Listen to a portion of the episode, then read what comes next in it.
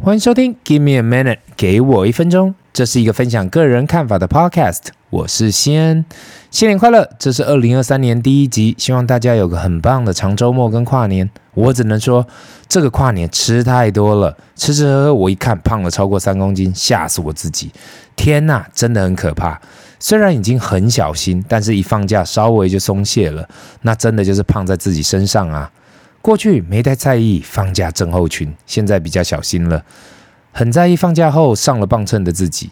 另外啊，一月一号还带了小朋友去了一趟新竹关西，他们说来去个金永番茄牧场采番茄，只是因为最近北太阳北台湾日照少，天后冷，所以没有采到什么好番茄，但却买了不少好吃的番茄，真的很甜。小朋友很爱呃捣那客家麻糬，所以一定要叫一盆来捣一捣。在大家努力半天，终于捣出了好吃的客家麻糬。我们真的很爱吃客家麻糬啊！在用完午餐后呢，带了小朋友去了马武都探索森林去爬山。原来以为只是简单的步道，但是走下来还是很舒服。里面也有为了偶像剧《王子变青蛙》所搭的绿光小学，一个可以吸收大自然的爬山，一点都不累，连小编这样不太爬山走路的人都可以轻松完成。因为我舅舅啊，在那附近有个农场，当然在回家的路上一定要带小朋友去拜访一下。小朋友拔了大萝卜，快乐的唱着拔萝卜的歌，又去喂鹅，开心的不得了。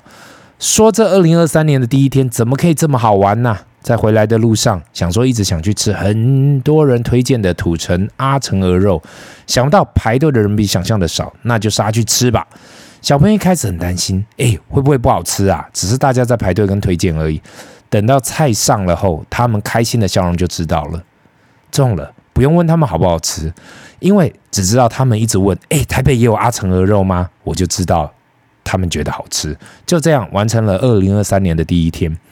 不知道大家听众是怎样度过这个跨年的，吃吃喝喝吗？还是有出去跨年？不管做了什么，希望大家都有一个快乐的假期。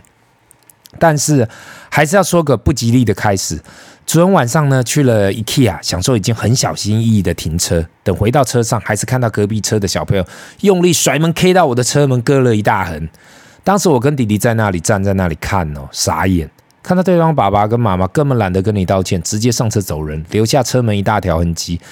我在这里继续呼吁全世界的爸爸妈妈，拜托，不管是大人还是小朋友，开门拜托拜托小心。我在台湾已经在这半年里被 K 到两次了，真的快受不了。我知道的，我呼吁根本没有效，但是我还是会继续呼吁下去。今天这一集呢，我想要来衍生上礼拜有个医生或是医界人士来询问我问题后啊，我所提出的观点，另外也稍微解释一下为什么我会这样说。还有就是有人问我说，任何的投资应该也要专注在你的时间有多长，所谓的 time horizon， 跟你的目标是什么，你的 target， 或是不是不应该会有这种一种米养百种人的配置方式呢？首先呢，我要先说，我不是理专或是从事这方面的人，我是我是本科生跟持有金融执照的，但是我完全不在金融界，所以我的意见你可以把它当成朋友在聊天的感觉。如果你不同意我所提的看法，我会说都是你对，我都是错的，不会跟你争辩。毕竟到了我这个年纪啊，与其花时间跟人争辩，不如多花一点时间把自己的事业跟投资做好，经济效应应该会大很多。有关上个礼拜 Q and A， 有人问到，如果收入高也很稳定，该运用怎样的配置方式？我的答案很简单，如果你对投资或资产配置这方面没有太大兴趣，有几有两项你可以做。一，可以参考运用大盘的 E T F 来从事这方面的投资。今天即使你运用巴菲特的推荐 百分之九十 的美国大盘 E T F， 像是 V O O 啊 V T I， 跟 百分之十 的中短期债券 E T F， 像是 S H Y 或是 I E T，长期来讲，你的年化报酬率大概也有 百分之九 上下，不包含美金汇率跟你的当地汇率。不要小看这 百分之九 的年化报酬率哦，因为如果使用 Rule 七十二去算它的报酬啊，你原本投入的资产也会在每八年倍数成长一次，这还不包括你每一年所投入的新的资金。在上一集结束后，因为很多人问我说，难道这样的配置就是只能给高收入者吗？其实如果对主动投资跟研究没有太大兴趣的人，我真的很推荐指数化的投资。我觉得被动收入唯一的缺点在于哦，它真的很无聊，你没有办法跟太多人聊有关投资的主题，因为你没有什么操作啊，你唯一操作就是不断的把资金投入到这个标的物而已。很多人会嗤之以鼻跟我说，哎呦，你这个 百分之九 的长期化报酬率有什么，年化报酬率有什么了不起啊？不好意思，你对我错，只是如果把大部分人的资产投资，包括现在跟其他资产 近, 近年来有长期 百分之九 的年化报酬率啊，去看一下，去研究一下，已经算是很厉害了。单看台湾的劳退保基金，过去十年平均大概只有 百分之六 上下。当然啦，如果你觉得你实在是一个很厉害的操盘手啊，对你来说，过去十年年化报酬率都是 百分之三十 以上，跟喝开水一样简单。如果你不是还不是在操盘私募基金，或是帮法人操盘啊，那我真的觉得已经浪费了你的才能。那第二种方式呢？我推荐的就是买房地产。如果你是有足够的现金流，不断的被动买房地产也是一种方式。房地产就是一种开杠杆的方式，等于你花了 百分之二十 的本金去投资一个项目，长时间透过缴交贷款跟出租把你的成本摊提回来。这个模式长时间来讲也是无脑。很多人会担心是否买高或自, 自己买高了啊，但是长期来讲，房地产除非是买在很差的区域，不然长线的报酬率是极稳定的。至于很多听众有问我，这样的房地产投资，长线来讲跟大盘 E T F 差异在哪里？最主要的差异还是在于，如果有贷款的时候，投资报酬率是有带杠杆的。如果你的标的物有涨价而内含贷款，你的报酬率肯定高于没有杠杆的投资。只是房地产再怎样被动，如果需要出租跟整修，那还是需要某方面的经营，不管你是外包给人家也好，或是傻傻的出租给人，都是需要基本的经营。所以这就是为什么我会说它的困难度还是比单单的大盘 E T F 还要高。对于报酬率呢，扣除贷款来讲，其实也跟大盘的 E T F 差不多，但如果有贷款，那就相对的高。只是如果你是采长期持有的人，去了那个杠杆，最后其实还是差不会太多了。那对于以上的两个建议方面呢，都是属于五年以上的长期投资者可以使用的方式。很多人有私讯给我说，如果一到两年的投资之后时间就要去买房的，或是短期内要用作其他的用途的，我通常都不会建议以上两种方法。对于这种一年内就想要短期暴赚的方式，像这种一年翻好几倍的，这不是我拿手的，可能要另请高明人士来帮助你。所以以上两种的投资模式 time horizon 都是长期的，无法在短期内看到很立即的效应。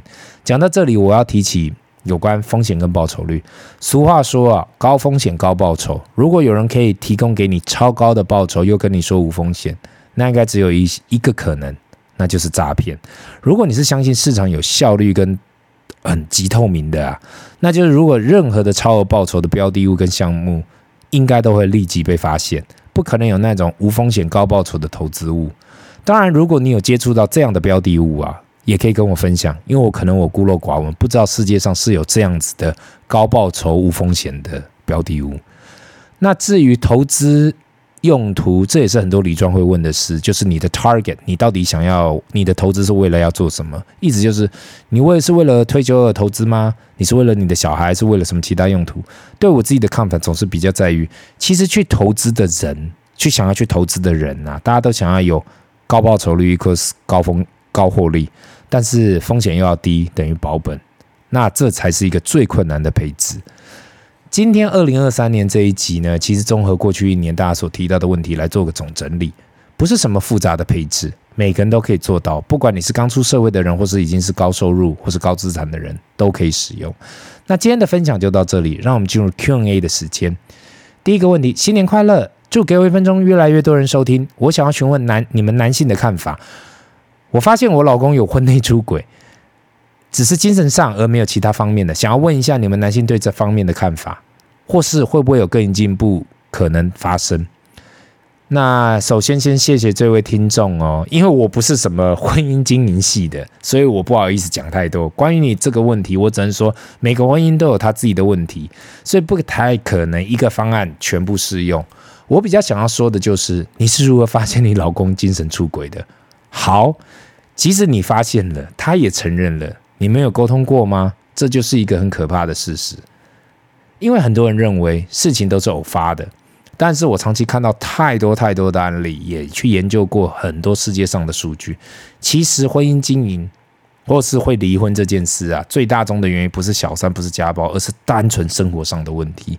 这时候你会说啊，不就是生活吗？就是简单的生活，最有哪有可能造成大家分开的原因呢、啊？俗话说得好，贫穷夫妻百事哀。不要小看这一句话，因为时间久了，眼睛张开，经济问题随时都在我们四周。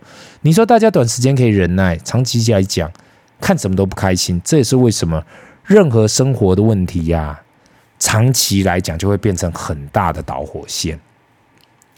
所以你说小三的问题是什么？你说家暴的原因是什么？到头来最后还是来自于生活。如果对于这个生活产生了厌恶，不管怎样都会去找其他的借口。所以你说成功的婚姻来自于什么啊？来自于什么？我倒是觉得一个成功的婚姻来自于双方的忍耐。你可能以为我在讲笑话，但这就是一个很可怕的事实。如同女人很多时候找你问问题或者诉苦，不代表她真的要你帮她解决问题，或许她只是想要抱怨，讲有的没有的。那男人呢？有时候找另外一半问问题或是讨论，是真的很想要听听看你的意见。所以你说男人为什么会有精神上的婚内出轨？出轨或许对方他找到另外一半或是其他的人可以给他其他的建言跟看法，我不知道啦，我不知道是不是这样啦，但毕竟每个人都不同。那今天的分享就到这里，如果有什么其他问题，麻烦留言或私讯 Give me a minute， 给我一分钟，我们下次见，拜。